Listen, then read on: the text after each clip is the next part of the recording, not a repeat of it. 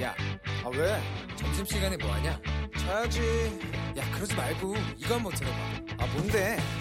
지금 당장 라디오를 켜봐 나른한 오후 깨울 시사 토크쇼 모두가 즐길 수 있고 함께하는 시간 유쾌하고도 신나는 시사 토크쇼 오태훈의 시사본부.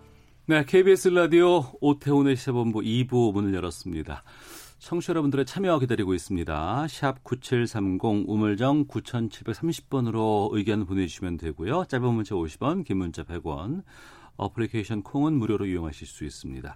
팟캐스트와 콩 KBS 홈페이지를 통해서 시사본부 다시 들으실 수 있고 유튜브에서 일라디오 시사본부 이렇게 검색하시면 영상으로도 확인하실 수 있습니다. 매주 화요일 현안 둘러싼 여야 의원들의 가감없는 설전이 있는 정치화투 시작하겠습니다. 더불어민주당 김성환 의원 나오셨습니다. 어서 오세요. 네, 안녕하세요. 김성환입니다. 네, 그리고 바른미래당 최이배 의원 자리하셨습니다. 어서 오십시오. 예, 최이배입니다. 네. 메리 크리스마스입니다. 여기 아, 예, 트리가 오늘 딱 크리스마- 보이니까. 크리스마스 이브네요. 그러네요. 예, 그러네요. 예 전에는 크리스마스 이브 그러면 정말 밖이 막 시끌벅적하고. 막 했었는데 요즘에는 좀 그런 분위기는 좀 많이 좀 준 것 같아요. 예. 그런데다가 눈도 안 와서 눈도 안 와요. 어. 서울에 눈다운 눈이 안 왔어요, 아직. 네. 예. 미, 미세먼지가 좀 있고 그래서 화이트 크리스마스 못 본 지가 한 5년 됐다며요? 아, 아, 그런가요? 그렇군요. 음. 예. 자, 본격적으로 좀 국회 상황부터 좀 짚어보도록 하겠습니다. 여쭐 내용들이 많습니다. 4 플러스 1 협의체에서 선거법 또 검찰개혁법 개정안 협상 타결됐고 국회 본회의에 상정이 됐습니다. 예. 그리고 어제 밤부터 본회의에서 자유한국당 필리버스터 개시됐고 민주당 그리고 바른미래당에서도 필리버스터 들어오시는 것으로 알고 있어요. 예, 그 저희 당의 지상욱 의원님이 신청하셨더라고요. 예. 이 본회의에서 언제쯤 이게 처리가 되고 어떻게 결과가 되는지에 대해서 좀 두 분 의견 좀 듣도록 하겠습니다. 김성원 의원님께서 먼저 좀 말씀해 주시죠. 네, 이번 임시회기가 어 크리스마스 날인 25일까지가 임시회 회기거든요. 네. 그리고 저희 당이 임시회 회기가 확정되자마자 다음 임시회를 12월 26일자로 소집을 해놨습니다. 네. 그래서 그 다음 임시회죠. 그러니까 26일부터 개회되는 임시회의 첫 본회의가 열리면 그 필리버스터는 어 회기가 종료되면 이제 중단되지 않습니까? 네. 그리고 그 다음 회기에는 토론 없이 표결 처리하게 되어 있기 때문에 음. 그 다음 임시회가 열리면 곧바로 어, 표결 처리될 거라고 보여지는데 현재까지 어, 4 플러스 1 공조 어, 협의체가 어, 특별한 변동이 없기 때문에 네. 대략 한 250에서 260석 사이 정도로 안정적 과반수로 150, 어, 어, 200, 250이라고 하셨어요. 아, 그러네요. 네. 150. 아, 네. 죄송합니다. 150석에서 160석 사이 정도의 의원님들이 어, 찬성 표결을 해서 음. 어, 무난하게 처리될 거라고 판단됩니다. 그러니까 26일 날 선거법이 처리될 수 있다. 네, 이렇게 전망하시고 그 최이배 의원님 예, 그 이번에 석패율제 빠졌고요. 예, 이중 등록제 얘기 같은 것들이 있었는데 이것들 빠지게 됐고 그렇죠. 음. 그리고 이제 비례대표 수가 그러니까 기존에 225대 75였는데 이번에 153대 47로 지금 현행과 같아져 버렸어요. 253대. 250. 아, 253대. 예. 예. 헷갈리네요, 막. 이게 어, 어떻게 된 건가요? 그러니까 이제 한번 역사를 한번 훑어볼게요. 예, 그러면은. 예. 이게 연동형 비례대표제를 왜 도입하자고 했냐. 그러니까 네. 결국 민심 그대로의 그 정당 지지율을 국회 의석수에 배정을 하자. 그래서 300석 의석 수 중에 어떤 정당이 30% 정당 지지를 얻으면 90, 90석을 얻는 것이 그게 민심 그대로 국회를 만드는 것 아니냐라는 네. 취지였죠.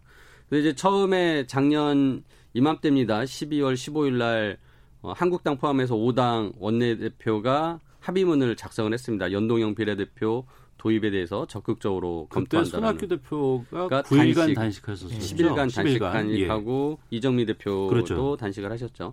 그래서 두 분 단식으로 이제 그러한 어, 5당 합의를 이끌어내서 드디어 이제 우리나라가 선거제도를 개혁해서 그 연동형 비례대표제, 민심 그대로 선거제도 도입하겠다라는 취지로 이제 왔는데 그게 이제 무려 한 4개월 정도 그 정치 개혁 그 특위에서 논의를 해야 되는데 네. 한국당이 또 이제 그 논의에 들어오지 않았죠. 그러면 음. 한국당은 비례대표를 아예 없애고 국회의원을 예. 줄이는 270석만 어, 지역구로만 하는 국회를 만들겠다라는 안을 제시하면서 완전히 협상판을 깼고 네. 그러다 보니까 이제 4월 말에 어, 패스트트랙이라는 이제 신속 처리 안건 지정 절차로 진행을 하게 됐죠. 그래서 그때 당시에 만들었던 이제 한국당을 뺀 안이 225 지역구 대 75개의 비례대표 의석을 하고 대신 아까 그 연동률 그러니까 30% 얻으면 90석을 얻어야 되는데 그건 너무 과도하니까 음. 곱하기 2분의 1을 하자. 그래서 연동률 50%다. 네. 라는 해서 제도로 이제 저희가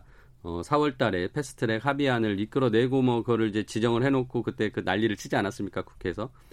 근데 솔직히 그때도 그런 걸 통해서 결국 한국당이 협상 테이블에 다시 나오게 하는 거다라는 음. 얘기를 계속 했었고 한국당이 진짜 들어오기를 희망을 했었습니다. 근데 그러려면은 이제 한국당이 요구하는 게 비례 의석수를 좀 줄이는 거였습니다. 그래서 네. 그때 당시에 그러면은 225대 75 대신에 240대 60 정도까지는 하면은 한국당이 들어오지 않겠냐. 뭐 이제 이런 얘기를 해가면서 계속 어, 협상을 하려고 시도를 했는데 결국 그 협상이 안 됐고요. 네.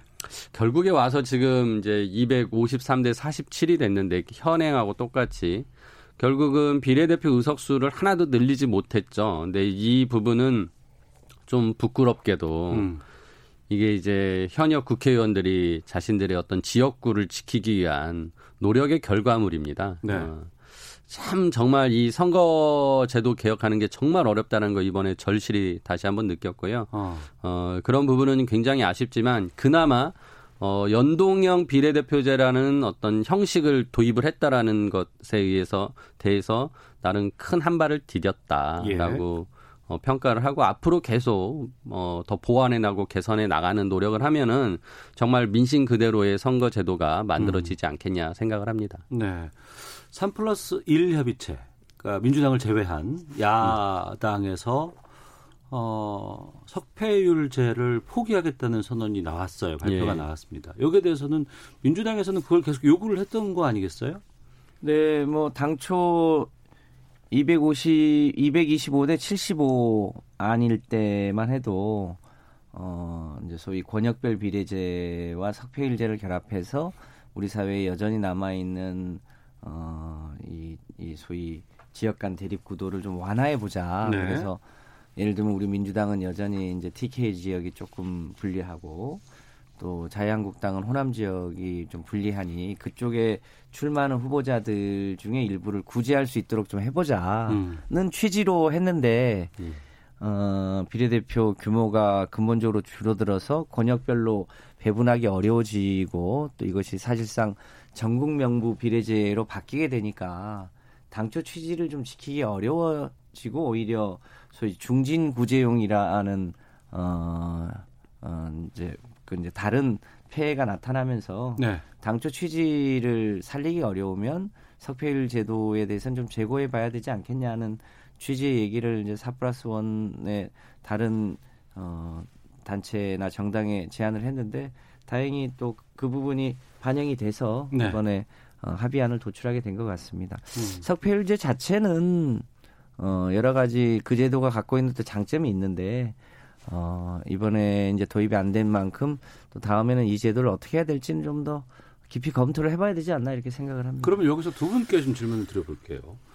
그러니까 지난 앞서서도 예. 말씀해 주셨지만 지난해 12월 15일 날 5당 합의 예. 그리고 나서 4월 패스트 트랙 예. 그리고 여러 가지 무슨 뭐 고소 고발이 있었고 결국에는 그 비례대표와 지역구 의석수가 전혀 변화가 없었고 지금 연동률이 지금 도입된 곳인데 예. 야 이거 하려고 이렇게 난리를 쳤냐라고 하는 비판들이 있어요. 거기에 대해서는 어떻게 말씀하실까 궁금하거든요. 네, 정말 말씀드리기 정말 송구스럽습니다. 저도 음. 좀 창피합니다. 예. 근데 이 석패율 포기가 참 저는 이제 민주당에서 이 부분에 대해서 좀 어, 굉장히 불만이 많습니다. 그러니까 석패율 제도라는 게 지역구에서 출마한 사람 중에서 어, 당선된 사람과 어, 자신과 자기가 떨어졌을 때 그 당선된 사람과 나의 득표율을 비, 비율을 차이를 계산해서 가장 적게 안타깝게 떨어진 사람을 구제해 주자는 거거든요. 네. 비례대표로.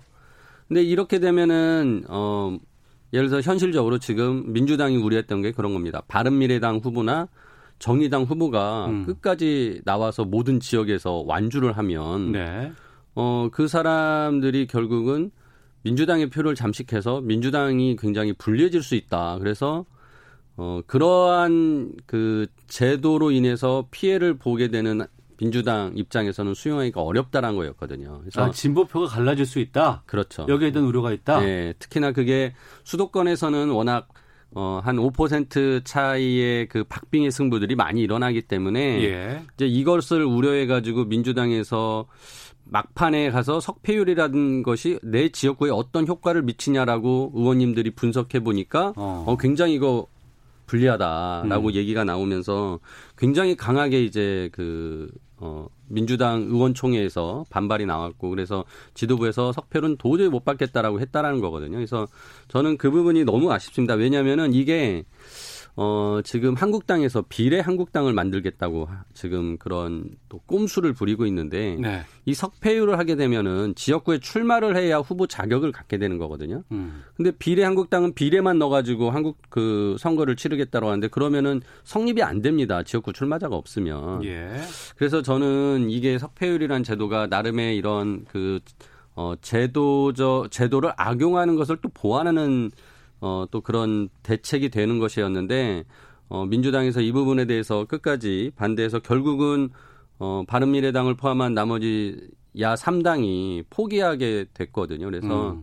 이 부분은 이후에라도 진짜 어, 제도를 추가적으로 더 개선할 때는 반드시 좀 도입하는 게 필요하다. 그리고 저는 석패율을 중진 구제용이라고 민주당이 프레임을 걸고 이름을 만들어내서 공격을 했는데 솔직히 이 석패율은 각 당에서 어떻게 정하기 나름입니다. 자기가 어떤 후보를 음. 당에서 만들어낼지 해서 중진용으로 안 만들어낼 수도 있고요. 솔직히 중진용으로 만들어내면은 그 당은 굉장히 비난받고 지지를 못 받겠죠. 국민들의 네. 선택에 있어서. 그래서 저는 민주당이 그런 프레임 전쟁을 또 벌여서 굉장히 이 석패율을 안 좋은 제도처럼 만들어 놓은 것도 굉장히 이후에 안 좋은 어, 악영향을 미칠 것 같아서 좀 우려가 됩니다. 여기에 대해서 김성원 네. 의원님. 그 석패율제에 대한 평가는 어, 조금 더 어, 분석을 해볼 필요가 있다고 보여집니다. 다만 석패율제 문제하고 어, 소위 이제 준연동제의 어, 범위를 정하는 거하고 그래서 자유한국당이 최근에 이제 비례 한국당을 만들겠다고 하는 건데 이 네. 두 제도는 성격이 좀 다른 거죠. 연동되어 있는 문제하고는 좀 좀 다릅니다. 음. 그 이제 비- 이 한국당은 소위 연동형을 통해서 얻을 수 있는 의석은 별도로 챙기고 예. 지역구 의석은 또 지역구대로 챙기겠다고 하는 일종의 그야말로 전형적 꼼수거든요. 음. 그러니까 민심을 반영하되 지역구에서 반영되지 않는 민심을 비례 형태로 구제하자고 하는 취지잖아요. 근데 지역은 지역구대로 당선을 시키고 어 지역에서 충분히 반영됐음에도 불구하고 어 이제 일종의 비례 이 한국당이라고 하는 위성 정당을 만들어서 또 거기서 어 의석을 확보하겠다고 하는 거야 시니까 이 연동형 비례제도 자체를 사실은 이제 무력화시키는 거죠. 그러니까 이건 또 석패율하고 성격 자체가 다른 건데 이, 이 부분은 이제 기왕에 아직 뭐 확정되지 않았습니다만 어떻게 소위 민심 그대로를 의, 의석에 반영할 수 있게 할 거냐. 그것에 대한 일종의 제도적인 어, 부족함이나 이런 건 또 어떻게 보완할 거냐. 는 건 이제 별도로 어, 좀 고민이 필요해 보이고요. 말씀하신 대로 석패율 제도는 그 제도가 갖고 있는 긍정성도 있기 때문에 아쉽습니다만 그 전국적으로 도입하기보다는 어 한두 곳 정도에서 시범적으로 도입을 해보는 것도 괜찮았겠다라고 음. 이제 보여집니다. 근데 요, 요 부분도 이제 또또 역사가 평가를 하고 또 다음 21대 국회에서 또 제도를 어떻게 만들지에 대한 고민을 해볼 텐데요. 그때 가서 좀 판단해 보면 되지 않을까 싶습니다. 알겠습니다. 그 지금 국회 상황에 묻혀서 잘 부각이 안 되고는 있습니다만 중요한 선거법에 담긴 내용 가운데 선거 연령이 하향 조정된다면서요? 예. 18세로 만 18세? 네. 그럼 지금부터 두 살이 주는 건가요? 아니, 지금 한 살이죠. 19세죠. 아, 19세니까 네, 예, 예, 한한 살. 살이 줄게 되는데 그러면 이거는 만약에 통과가 된다 그러면은 내년 4월 이번 총선에서부터 21대 총선부터 반영이 되는 것이고요. 예, 그렇죠. 그렇죠. 네. 어. 굉장히 큰 변화입니다. 잘 아시겠지만 OECD 국가 중에 선거 연령이 19세로 되어 있는 나라가 우리나라가 유일하거든요. 네. 16세부터 투표가 가능한 나라들도 있고 음. 보편적으로는 18세부터는 투표를 해왔는데 그 동안은 이제 우리나라가 소위 보수 진보 간에 이 소위 젊은 어, 층에게 투표권이 확대되는 것이 어, 뭐그 유불리가 확연하다고 봐서 그것을 한 선을 낮추는 것에 대해서 특히 보수적인 정당에서 계속 반대해 왔죠. 네. 세계적인 추세로 보면 지금 최근에 핀란드는 30대 여성 총리가 나오고 있는 상황이잖아요. 음. 이런 데가 가능한 이유는 굉장히 어, 어린 학생 때부터 정당에 가입하고 민주주의 훈련을 하고 일찌감치 투표에 참여하는 그런 과정이 있었기 때문에 가능한 일이거든요. 네. 그런 면에서 우리도 어 이제 이 분야에서는 이제 진일보할 수 있게 됐다는 점에서 음. 의미가 있다고 하겠습니다. 예, 뭐 말씀하신 거 다 뭐 저도 공감하는 내용이고, 그러니까 우리가 18세로 이번에 낮췄는데 또 이제 그 청소년 단체들이나 또 이제 그런 곳에서는 16세까지 낮추자는 주장을 음. 합니다. 그래서 특히나 우리가 이제 교육감 선거를 하는 경우에는 그 교육감의 그 교육 정책이 결국은 어 당사자인 주- 중고등학생들한테 직접 다 그 와닿는 것이거든요. 그래서 어 우리도 투표권을 달라. 우리가 우리 교육 정책을 결정하는 어 교육감을 뽑을 권리가 왜 없냐. 그래서 이제 어 16세부터 해서 고등학교 1학년부터는 이제 어 투표권을 달라라는 그런 주장도 하고 있거든요. 저는 뭐 그런 부분까지도 이제 우리가 점점 이번 기회에 확대해 나가면 좋겠다라는 생각을 하고요. 예. 아무튼 보다 많은 국민들이 투표에 참여할 수 있는 기회를 뭐 연다라는 것은 굉장히 민주주의의 발전에 중요한 어, 또 한 발 내딛는 것이라고 생각하고요. 어, 우리 18세 이제 처음으로 어, 투표권을 가지는 청년들이 진짜 다음 21대 총선에 4월 15일인가요? 어, 꼭 나와서 투표를 하셨으면 좋겠습니다. 예. 앞서서 지금 필리버스터는 내일까지 아마 계속 회기가 있기 때문에 진행이 될 것 같고 26일 날 선거법 처리 가능하다고 전망을 해 주셨어요. 예. 그러면 남은 것이 공수처법, 음. 검경수사권 조정안, 그리고 유치원 3법과 같은 민생 법안들이 또 포함이 되어 있는데 음. 이 법안들 다 처리하려면 어느 정도의 시간 필요할까요? 어떻게 전망하세요? 대략 지금은 어 3일 정도 필리버스터를 보장하는 걸로 어 구상을 하고 있는데 예. 이 최대 변- 변수 중에 하나가 어 의원들은 이제 돌아가면서 발언하거나 혹은 본회의장을 지키면 되는데 네. 의장단은 계속 그 자리를 24시간 지켜야 되거든요. 국회의장단이 필리버스터가 진행되는 순간에 계속 자리에 앉아 있어야 되는군요. 그렇, 그렇습니다. 그런데 어. 의장단의 체력 등을 고려해 볼 때 어, 대략 한 이틀 정도 하는 게 적절하지 않겠냐는 예. 의견도 있고 해서 어, 이틀씩 잡더라도 임시회 이제 소집 기한이 있어서 결국은 한 3일 단위로 쪼개질 텐데요. 그걸 네. 감안해 보면 어, 1월 10일 음. 혹은 1월 15일 전후까지 가지 않을까 그렇게 예상을 합니다. 그 시점이 대략 어, 총리 이 인준 투표하고 공직자 사퇴 시간 마감 네. 시점하고 되게 맞물려서 음. 그때까지 마무리되면 본격적으로 이제 총선 국면으로 넘어가게 되지 않을까 그렇게 음. 예상이 됩니다. 지금 어제부터 이제 문희상. 의장님하고 그다음에 주승용 부의장 두 음. 분이 이제 번갈아면서 봤고요. 이주영 부의장이 있지 않습니까? 예, 한국당의 이주영 부의장님은 지금 사회를 보지 않겠다. 아. 필리버스터 사회 보지 않겠다 거부를 하고 계셔서 안 예. 올라오고 계십니다. 그러니까 결국은 이 세 분이 좀 어, 보셔야 좀 더 체력 안배나 이런 것이 될 텐데 지금 두 분이 4시간씩 번갈아 가면서 보고 계시니까 굉장히 체력적인 소모가 크고 특히나 이제 또 문희상 의장님은 이제 어, 혈압 문제도 있으셔서 병원도 어, 갔다 오시지 않았습니까? 그래서 그런 부분 때문에 현실적으로 너무 긴 필리버스터를 보장할 수는 없을 것 같다라는 생각이 들고요. 음. 어, 저는 이제 아마 선거법 필리버스터가 이제 25일 날 크리스마스 날로 끝나고 26일 선거법 표결을 하고 공수처를 상정하면 또 공수처 필리버스터를 하고 어, 그게 이제 언제 끝날지는 모르겠습니다. 지금 뭐 예상키로는 뭐 30일 월요일 정도가 되지 않을까 또 예상을 하는데요. 네. 주말까지 끝내야겠죠. 예, 예를 들어서 뭐 30일 날 필리버스터를 아, 그러니까 29일 날 일요일 밤으로 마치고 30일 예를 들어서 회기를 열어 가지고 어 그 표결을 하게 되면 이제 마지막에 이제 남은 게 검찰 개혁법 두 가지거든요. 네. 그게 형사소송법과 검찰청법입니다. 음. 근데 이 두 가지는 제가 보기에는 한국당이 그리 반대하는 그런 내용은 또 아니었거든요. 아. 이제 검찰과 경찰의 수사권 조정 문제인데 예, 예. 어, 이 부분에 대해서까지 과연 필리버스터를 할까라는 어. 의심은 들고요. 어, 그래서 만일 그걸 하지 않는다면 어, 그런 법 그 두 가지 법과 남 뭐 유치원 3법 그리고 민생 법안들 쌓여 있는 게 한 200개 넘게 있거든요. 이제 그거 같이 해서 뭐 12월 말 안에 어, 한국당도 해결하고 1월 음. 1일부터는 좀 새 출발하면 어떨까? 네. 예, 그런 생각을 좀 기대를 해 봅니다. 음. 예. 알겠습니다. 저는 그 기대처럼 안 될 거라고는 생각합니다만 그렇게 됐으면 좋겠습니다. 그렇죠. 예, 네. 아마 국민들도 원할 겁니다. 게다가 지금 추미애 법무부 장관 후보자의 인사청문회도 30일 예정돼 있는 것으로 알고 있고 또 이제 정세균 국무총리 후보자 인사청문회는 인준까지 받아야 되는 상황이라서 예. 거기에 대한 내용들은 저희가 뉴스 듣고 와서 계속해서 좀 두 분과 말씀 나누도록 하겠습니다.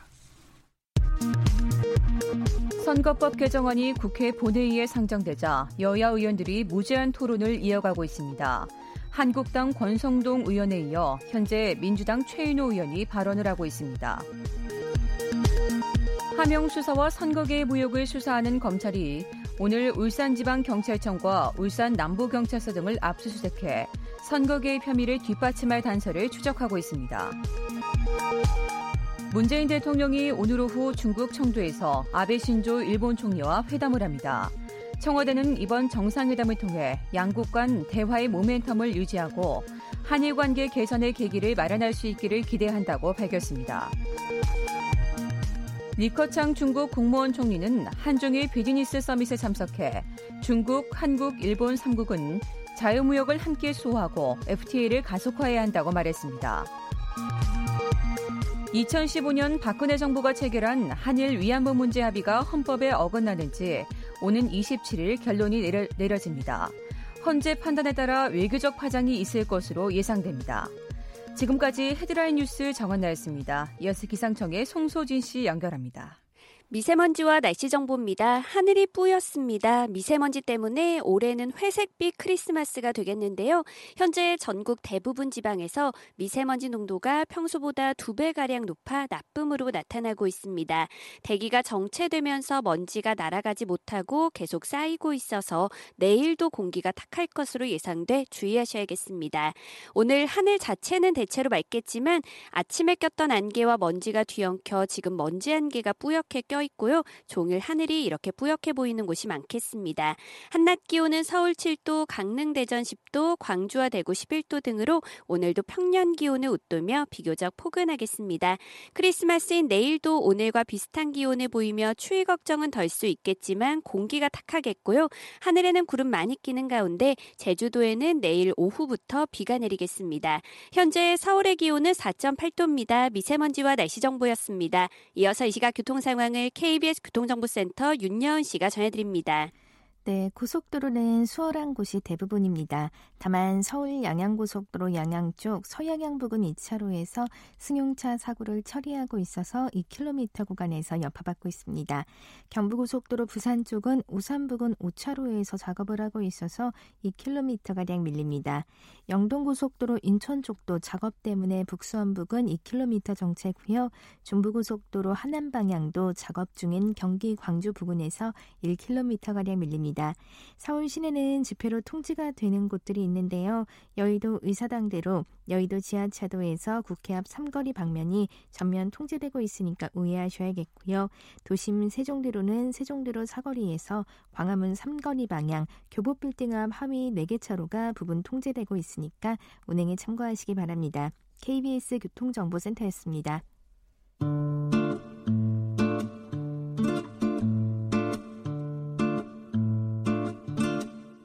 오태훈의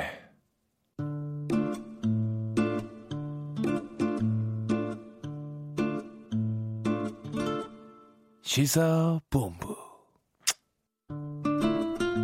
네, 정치와 투 더불어민주당 김성환 의원, 바른미래당 채이배 의원과 함께하고 있습니다. 청취자 의견 좀 소개해드리고 계속 말씀 나누겠습니다. 9079님, 우리도 어릴 때부터 입시교육뿐 아니라 정치교육도 이루어져야 합니다. 다른 직업 하다가 정치인 되는 것이 아니라 생애 첫 직업이 정치인인 사람이 많이 생겨서 국회가 많이 젊어지도록 해야 합니다. 라고 의견 주셨고요. 6394님, 과감한 선거 재개혁을 기대했는데 아쉽습니다. 이번엔 확실히 깨달은 것, 이번에 확실히 깨달은 것은 선거제 개편은 국회의원 손에만 맡기면 안 된다는 것인데요. 선관위 등 다른 기관이 결정하면 안 될까요? 이렇게 의견 주셨고 정순호님은 고3 학생 학부모로서 선거 연령 낮추는 거 반대합니다. 같은 친구인데 생일에 따라서 누구는 투표하고 안 하고 할 텐데 학교 현장까지 정치판 될까 걱정입니다라는 의견도 학부모의 입장으로 좀 보내주신 것 같습니다. 자, 아, 지금 앞서서 잠깐 말씀드렸습니다만 인사청문회 예. 한 번씩 좀 얘기 나누고 다음 주제로 가겠습니다. 지금 추미애 후보자의 인사청문회가 30일 예정돼 있고 예. 그리고 정세균 국무총리 후보자는 인준을 받아야 되는 상황이라서 아마 1월로 지금 넘어갈 것 같습니다. 네, 네. 그럼 여기서도 지금 이 4 플러스 1 협의체가 가동이 되는 건지에 대해서 궁금하거든요. 아, 최 의원께서. 그, 건 이제 별개의 문제고요. 예. 어, 지금 어제 법사위가 이제 열려서 그, 어, 인사청문회 이제 계획을 하는 것을 이제 채택을 하는 안건을 의결해야 되는데 어제 이제 안 못 열렸습니다. 근데 그 음, 이유가 법무부 장관 건인가요? 예, 법무부 장관 추미애 음, 음. 어, 장관 후보에 대해서 이제 청문회 하기 위해서 증인을 한국당이 또 16분인가를 또 이제 그 채택해야겠다라고 주장을 했고 어, 그 중에 상당수가 울산 사건과 관련된 음. 어, 김기현 전 시장에 대한 그 문제에 관련된 어, 사람들을 증인으로 채택하겠다고 요구를 했습니다. 그러니까 법사위 자유, 자유한국당 네, 입장에서요. 예, 예. 예.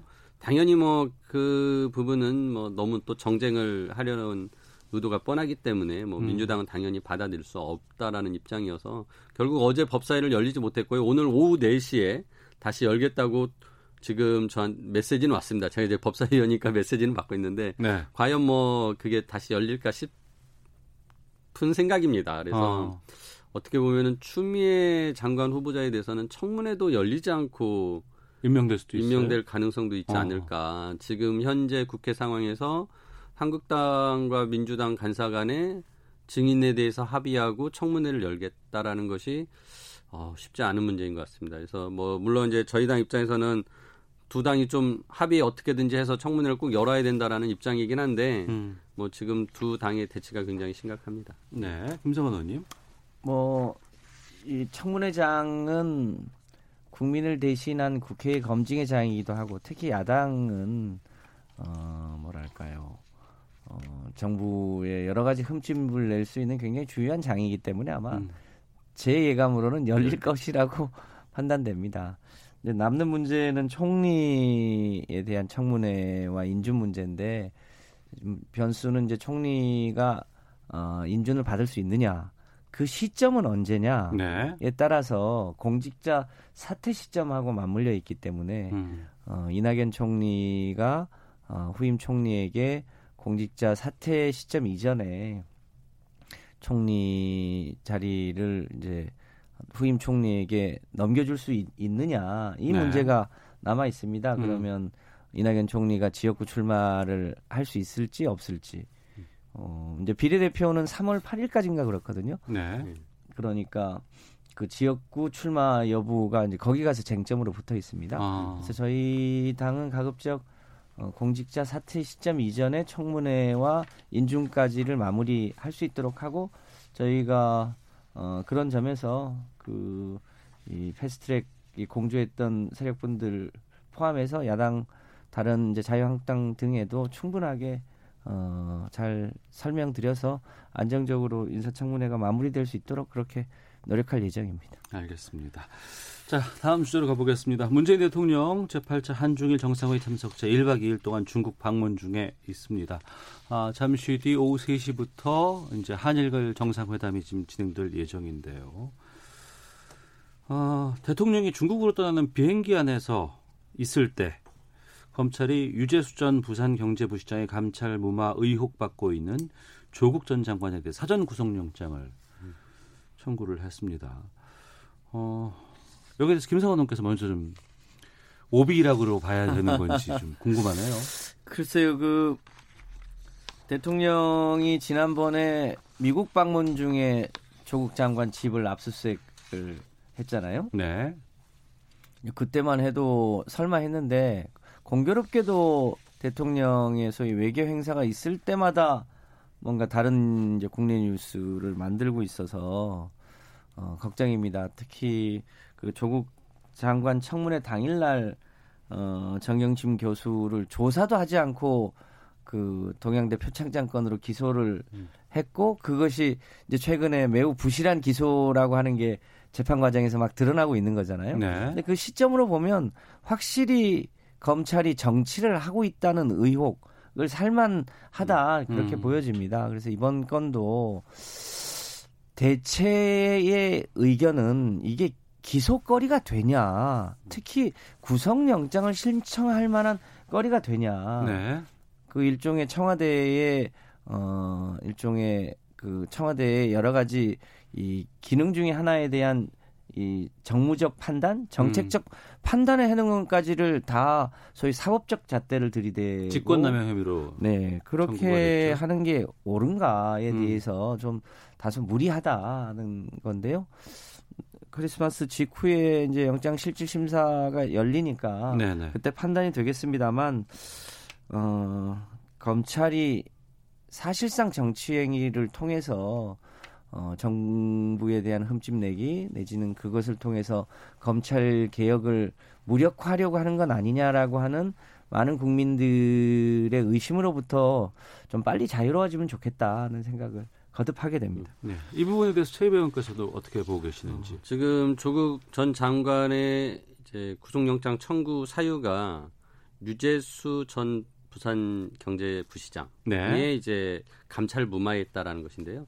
이제 그 유재수 전 부시장이 어, 금융위에 있었습니다. 금융위 이제 금융정책국장이었고 당시에 금융정책국장에 있을 때 어, 굉장히 느닷없이 일신상의 이유라는 이, 그 이유라고 하면서 출근 한동안 안 했어요. 네. 어, 그때 제가 이제 또 국회에서 정무위 소속이었기 때문에 어, 금융에서 일어난 일들에 대해서 계속 어, 주시하고 있었던 기- 기간이었기 때문에 굉장히 기억이 생생합니다. 그래서 왜 안 나타나냐 많은 사람들이 궁금해하고 그러다가 어느 날 갑자기 어, 사표를 냈다더라 하면서 민주당의 이제 전문위원으로 왔거든요. 네. 그러니까 각 당의 그 정책 위에 그 1급 자리가 하나 있습니다. 어, 1급 자리면은 굉장히 높은 자리인데 음. 거기에 이제 전문위원으로 왔다가 이제 결국은 이제 부산 경제부시장으로 갔는데 지금 유재수 그 전 부시장은 지금 구속된 상태입니다. 그리고 어, 이분의 어떤 비리에 대한 문제들은 뭐 대부분이 이제 그거는 사실관계가 많이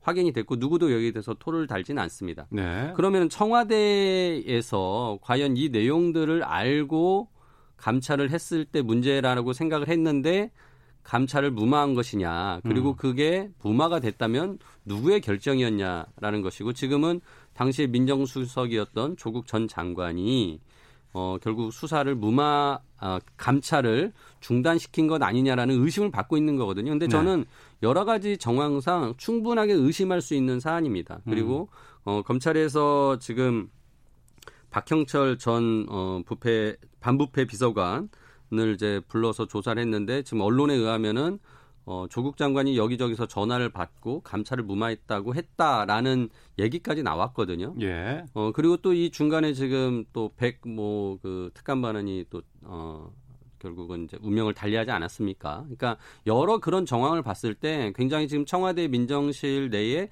석연치 않은 일이 있었다라는 것은 음. 누구나 예측할 수 있는 일인 것 같고요. 예. 당연히 검찰에서 이 부분에 대해서는 아주 신속하고 저- 정확한 사실관계를 파악하기 위해서 노력하는 것이고 필요하다면 저는 조국 장관에 대해서 전 장관에 대해서 지금 거- 구속영장 청구한 것은 필요할 수도 있었다라고 음. 생각을 합니다. 어, 물론 이제 이 부분은 법원 가서 네. 판단을 받아야 될 사안입니다. 근데 여기서 네. 한 가지는 좀 짚고 넘어가야 짧게 될좀 게- 말씀해 예, 예. 주시고요. 예.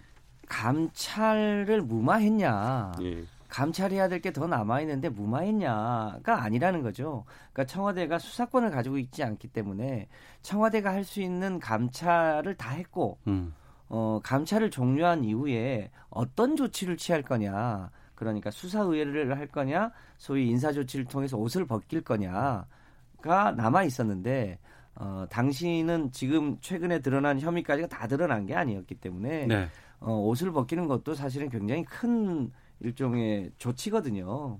그래서 어떤 조치를 할 거냐를 그 3인 회의에서 결정한 거지 무마하지 않았다는 게 그러니까 지금 감찰은 판단이거든요. 끝났고 네. 결과까지 냈고 그 이후에 그 결과에 대한 어, 조치 판단에 대한 것이 지금 이게 문제가 되고 있다라고 이제 그런 거죠. 이해를 하는 것이 맞겠네요.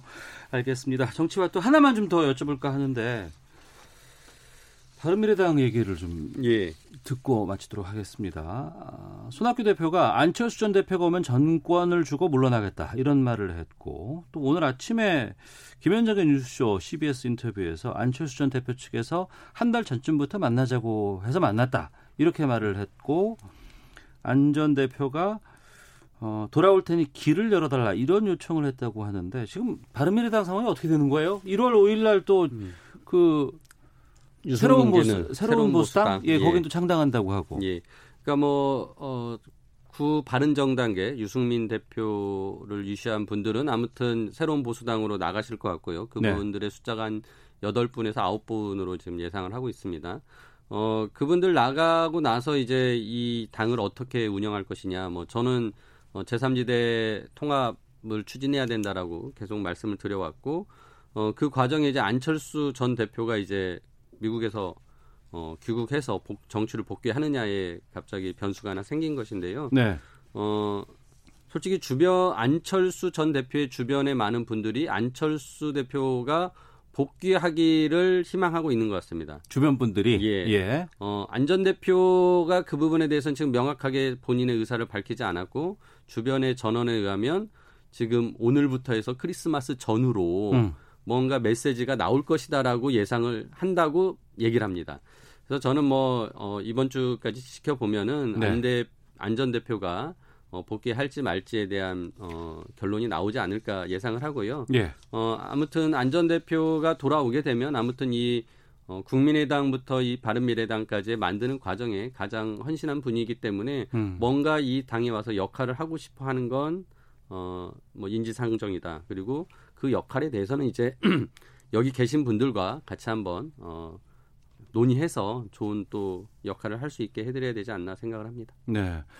총선이 내년 4월 15일이고 그동안은 선거구 획정 때문에 좀 걱정을 많이 했었는데 지금 같이 이게 지금과 동일한 지역구 의석수이기 때문에 선거구 획정은 따로 의미가 없는 거 아니에요? 늘어나는 지역이 일부 있기 때문에 네. 그것에 맞춰서 또 통합하는 지역도 아, 몇 다시 또 조정이 있습니다. 필요한가요? 네, 세개 정도를 예, 세 군데가 된다고. 늘어나고 예. 분구가 되고 어. 또세 개는 통합을 해야 되는 상황이라 뭐 큰 변화는 음. 아닌 듯합니다. 네. 그런 상황에서 지금 저 지금 보수 대통합이라든가 또 지금 이 중도 통합. 중도 통합 또 제3지대 뭐 예. 이 부분이 어떻게 전개가 돼서 내년 총선 어떻게 당명들이 쭉 올라갈지에 대해서는 지금 고민이 되나요? 뭐, 뭐 1미터가 넘는 뭐 당명들이 나올 수 있다는 지금 그런 얘기도 나오고 있는 것 같은데 계속해서 좀 말씀 나중에 또 나눠보도록 하겠습니다. 자, 정치와트는 여기까지 듣도록 하겠습니다. 더불어민주당 김성환 의원, 바른미래당 최이배 의원 두 분과 함께했습니다. 두 분 오늘 말씀 고맙습니다. 예, 감사합니다. 감사합니다.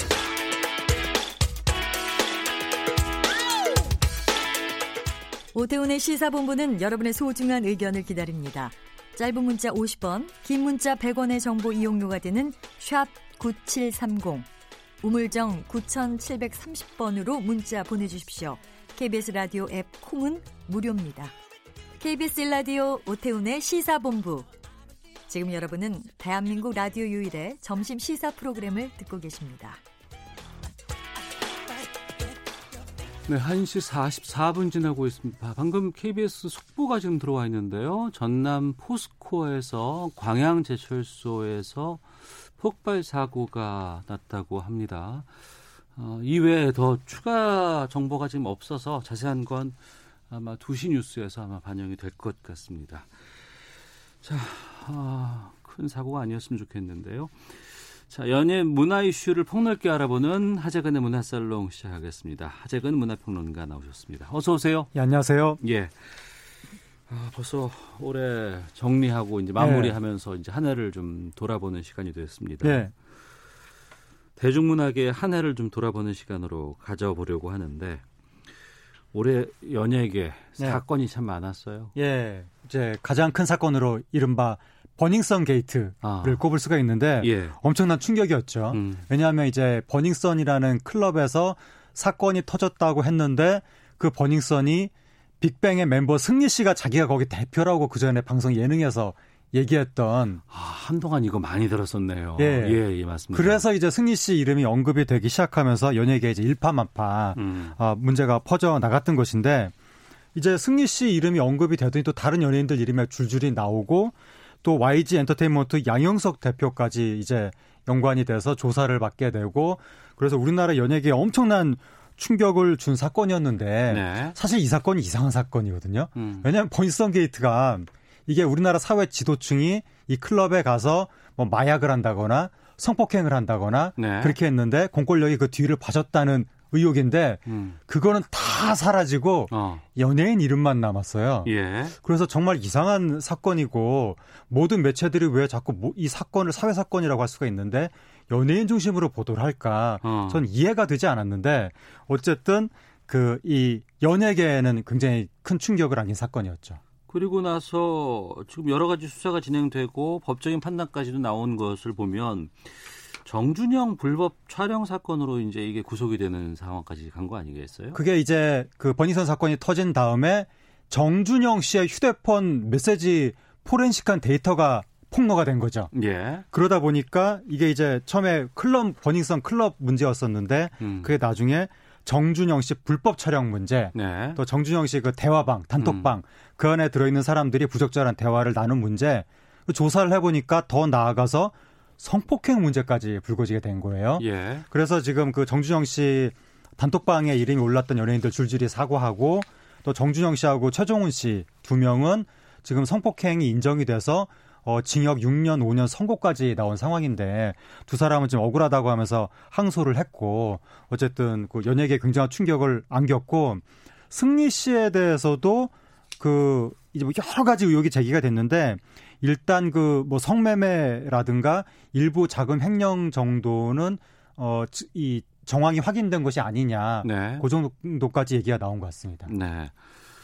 어, 그리고 올 한 해를 돌아보면은 그 극단적 선택을 한 세상을 떠난 안타까운 사건들이 꽤 있었어요. 예, 일단 전미선 씨가 지난 6월 달에 사망 소식이 전해졌고 전혀 주변 사람들이 그런 걱정을 안 했다고 하는 믿 몰랐다고 하는데 전미선 씨가 영화 개봉 앞두고 이런 거 아니에요? 예, 알고 보니까 우울증을 생전에 알았었다고 어. 잘 몰랐거든요 사람들이 그리고 이제 그다음에 가수 우혜미 씨 사망 소식 들려졌고 10월 달에 설리 씨 음. 그리고 11월 달엔 또 구하라 씨 12월 달에는 신인 배우 차이나 씨 네. 이렇게 극단적인 선택을 해서 굉장히 충격을 안겼는데 이제 설리 씨 사건의 경우에는 그 설리 씨 사생활의 문제를 너무 우리 사회가 마치 그 죄악 죄를 죄를 저지른 것처럼 음.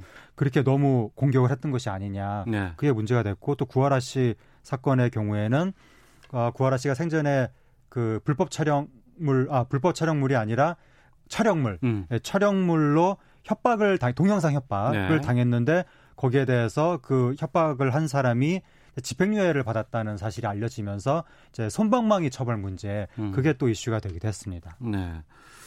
아, 그런 문제점들, 이런 결과가 나오게 된 문제점들에 대해서 또 지적하는 보도들도 많이 있었고, 좀 중요한 건 그 이후로 좀 우리 사회라든가 여러 가지 상황들이 좀 바뀌었냐라는 거거든요. 그 이제 악플에 대해서는 사실 뭐 구조가 크게 바뀐 것 같지는 않고 다만 한 포탈에 연예 기사 댓글란이 아예 사라졌다는 거. 음. 그 정도 변화가 있었고 그다음에 이제 언론의 보도 행태는 그 이 설리 씨 사건과 관련해서 우리나라 언론이 너무 자극적으로 이제 그 사생활 폭로식 내지는 중계식 SNS에 글 올린 것들 네. 그걸 중계하는 식으로 보도를 하는 것이 아니냐 음. 그게 논란이 됐었는데 그 논란의 핵심은 우리나라 언론이 조회수를 높이기 위해서 주목을 끌기 위해서 자극적인 내용을 여과 없이 계속해서 보도한다. 예. 그게 핵심이었는데 그러한 언론의 태도는 뭐 여전히 바뀌지 않은 것 같습니다. 그리고 음. 최근에도 한 배우가 자신이 과거 독립영화 촬영, 학생영화 촬영을 하면서 이제 어 잘못된 처우를 당했다고 하면서 불행 포르노라고 단어를 썼거든요. 이런 네. 단어를. 근데 그 배우가 주장한 내용과 불행 포르노라는 단어는 어울리지 않는 것이었거든요. 어. 그런데도 매체들은 이게 포르노라는 단어가 굉장히 자극적이어서 그런지 다 이 단어를 또 타이틀로 걸면서 경쟁적으로 보도를 하고 또 얼마 전에 본의 아닌 사태 때도 보면 성희롱을 했다고. 근데 성희롱을 했을 가능성이 상당히 낮은데도 불구하고 오로지 성희롱이라는 키워드를 또 전면에 내걸고 보도를 하고 음. 이런 걸 보면 자극적인 키워드를 찾아다니면서 보도를 하는 언론의 행태는 여전히 변하지 않은 것 같습니다. 네. 앞서 포스코 광양제철소 폭발 사고 속보 알려드렸는데 좀 구체적인 내용이 나와서 살짝 알려드리고 계속해서 이어가도록 하겠습니다. 오늘 오후 1시 14분쯤 광양시 금호동 전남입니다. 포스코 광양 제철소에서 폭발 사고 발생을 했고요. 어, 경찰과 소방 당국은 제철소 3제강 공장 폐로망간 공장에서 어, 폭발이 일어난 것으로 보고 있습니다. 인근 이순신대교가 통제되고 있고 다섯 명의 병원으로 옮겨진 것으로 알려지고 있습니다. 아, 계속해서 좀 올 한 해 연예계 좀 짚어보도록 하겠습니다. 이혼 소식이 꽤 있었어요. 예, 올해 송성 커플이 이혼을 해서 굉장히 아, 충격을 아, 안겨줬죠. 예, 예, 예. KBS 태양의 후예로 맺어진 커플이라 국제적인 관심을 받던 커플이었는데 에, 올해 돌연 6월달에 이혼 소식을 발표하면서 충격을 안겨줬고 근데 이제 이혼 소식 전한 다음에도 계속해서 두 사람 다 각, 각각 그 각자의 스케줄을 이어가서 네. 과거보다는 연예인들이 이런 사적인 문제에 상당히 의연하게 또 대처하는구나 음. 뭐 그러한 격세지감을 느끼게 했습니다. 구혜선 안재현 커플 상황은 어떻게 됐어요? 그 구혜선 안재현 커플도 갑자기 또 이혼 할지도 모른다고 지금 아마 소송에 진입한 단계인 걸로 제가 알고 있는데 이제 구혜선 씨가 폭로를 했죠. 그래서 이것도 우리나라 언론의 문제가 좀 있는데 하- 한쪽의 일방적인 폭로를 너무 그게 기정사실인 것처럼 어, 전하기만 한 것이 아니냐. 음. 구혜선 씨의 폭로 내용이 두 가지 문제가 있었는데 첫 번째는 사실관계가 확인이 안 됐다는 거. 일방적인 주장이잖아요. 첫 둘째는 그게 사실이라 하더라도 타인의 사생활을 그렇게 막 까발릴 권리는 누구한테도 없는 것이거든요. 아무리 두 사람이 부부지간이라 하더라도 네. 그래서 두 가지 관점에서 다 문제가 있었는데 언론이 그런 문제를 지적하거나 거르지 않고 그냥 구혜선 씨 말을 중계하기만 바빴다는 점. 음. 그로 인해서 안지호 씨는 거의 뭐 마녀 사냥을 당했고 그래서 구혜선 씨의 태도도 좀 문제가 있었고 언론의 보도 태도는 정말 큰 문제가 있었는데 그 문제가 크게 불거진 이후에 구혜선 씨가 더 이상의 폭로를 지금 하지 않고 있으니까 두 사람의 문제는 지금 사적으로 진행되고 있는 것 같습니다. 네. 부정적인 뉴스들이 좀 많이 있었던 것 같고 좀 밝은 소식도 좀 짚어볼까 합니다. 2019년 방송계 가장 떠오르는 스타 팽수라고요. 예, 펭수가 올해 지금 뭐 오늘도 저 크리스마스 그 메시지로 펭수 사진 여러 장 받았는데 네. 그 시- 스마트폰으로 그래서 지금 거의 뭐 올해 어, 최대 키워드가 됐고 한 취업 포털 사이트에서 성인 2천 몇백 명을 대상으로 조사를 했는데 올해 방송 연예계 인물로 펭수가 뽑혔습니다. 어. 그리고 이제 해마다 구글 트렌드에서 각 분야별 그 이제 뽑- 뽑는데 예. 중심 키워드를 인물이라는 분야가 있었거든요. 네. 분야 타이틀을 인물 그러니까는 그 분야 제목이 바뀌었어요. 음. 올해는 구글 트렌드 2019에 인물이 아니라 인물 및 펭귄 분- 분야로 바뀌었어요. 펭귄이 추가됐군요. 네, 인물이라고 어. 하면 펭수가 못 들어가니까. 예, 예. 아, 그럴 정도로 펭수가 이제 엄청난 화제가 됐고 그래서 이제 각 공공기관에서도 펭수 짝퉁 펭귄 캐릭터를 만들었다고 해서 그것도 음. 화제가 되고 그랬습니다. 네. 올 한해 BTS는 여전히 잘 나갔죠. 방탄소년단 올해 저거 했죠. 세계 투어. 아, 예. 옛날에 우리나라가 우스갯소리로 동남아 순회 공연 이런 음. 얘기 많이 했는데 방탄소년단이 우리나라 오, 월드 투어 그야말로. 예. 그러니까 순회 공연 자체는 우리나라 가수들이 과거에 많이 했었거든요. 근데 그런 수준의 순회 공연이 아니라 진짜 해- 전 세계 순회 공연, 진짜 세계 최고의 팝스타들만 하는 그 스타디움 투어 음. 그걸 한 거예요. 네. 그래서 각 나라 주요 스타디움을 도장 깨기식으로 다 그 만원을 시키고 그다음에 이제 그 마지막으로 올 10월 달에 서울 잠실 올림픽 주경기장에서 공연을 했죠. 네. 3일 동안 3회 공연. 음. 3회 공연해서 그 3회 공연 3일 동안 한 공연의 경제 효과가 9,200억으로 추산이 됐고 그 3일 동안 13만 명 관객이 들었는데 예. 그 공연을 과 관련해서 직접적으로 우리나라에 들어온 외국인이 18만 7천 명으로 조사가 됐고 예. 또 간접적으로 그것과 연관돼서 들어온 사람이 8만 7천 명. 도합 어마어마하네. 27만 명이 방탄소년단 3일 공연 때문에 한국을 찾았다. 네. 근데 평창 동계올림픽 때 이 올림픽 때문에 우리나라에 온 외국인이 28만 명이었거든요. 어. 방탄소년단 1회 그 3일 공연 때문에 27만. 평창 동계올림픽 28만. 거의 올림픽 수준으로 많은 외국인을 유치한 엄청난 사건이었습니다. 네. 가요계 보면은 트로트 열풍이 불었어요. 네, 올해 트로트 송가인 씨 음. 트로트 신드롬이 나타났고 바로 이어서 유산슬 씨가 등장을 했죠. 유재석 씨가 이제 트로트 신인 가수 유산슬이라는 닉네임으로 예. 그래서 송가인 씨를 통해서 전통 트로트가 재발견이 되고 음. 또 유산슬을 통해서 10대 20대 젊은 사람들이 또 트로트를 재발견하게 되고 네. 그래서 올 한 해 내내 또 트로트 신드롬이 강하게 불면서 아마 내년에도 이 흐름은 계속 이어질 것 같습니다. 음. 영화계를 좀 짚어보도록 하겠습니다. 어, 2019년이 한국 영화 탄생 100년 되는 해였는데 영화계도 상당한 성과를 거뒀어요. 올해. 그렇죠. 예. 우리 영화계 수건이 칸 영화제 작품상, 음. 황금 종려상 네. 이게 수건이었는데 올해 이제 이뤘습니다. 기생충으로. 그래서 마침내 칸 영화제 맨 끝부분에 한국인이 올랐고 영화제 대상 마지막에 주잖아요.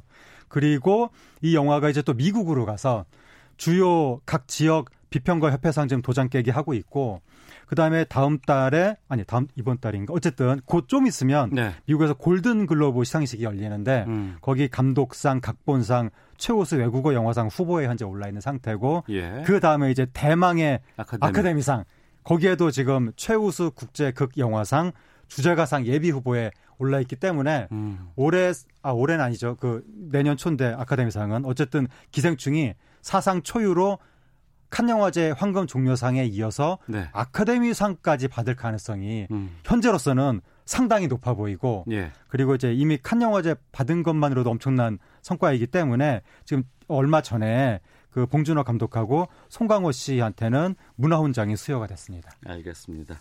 자, 문화살롱 하나를 좀 정리해봤습니다. 하재근 문화평론가와 함께했습니다. 올 한해 문학의 소식 잘 들었습니다. 고맙습니다. 네, 감사합니다. 예. 자, 오태훈의 시세본부 여기서 인사드리겠습니다. 내일 뵙겠습니다. 안녕히 계십시오.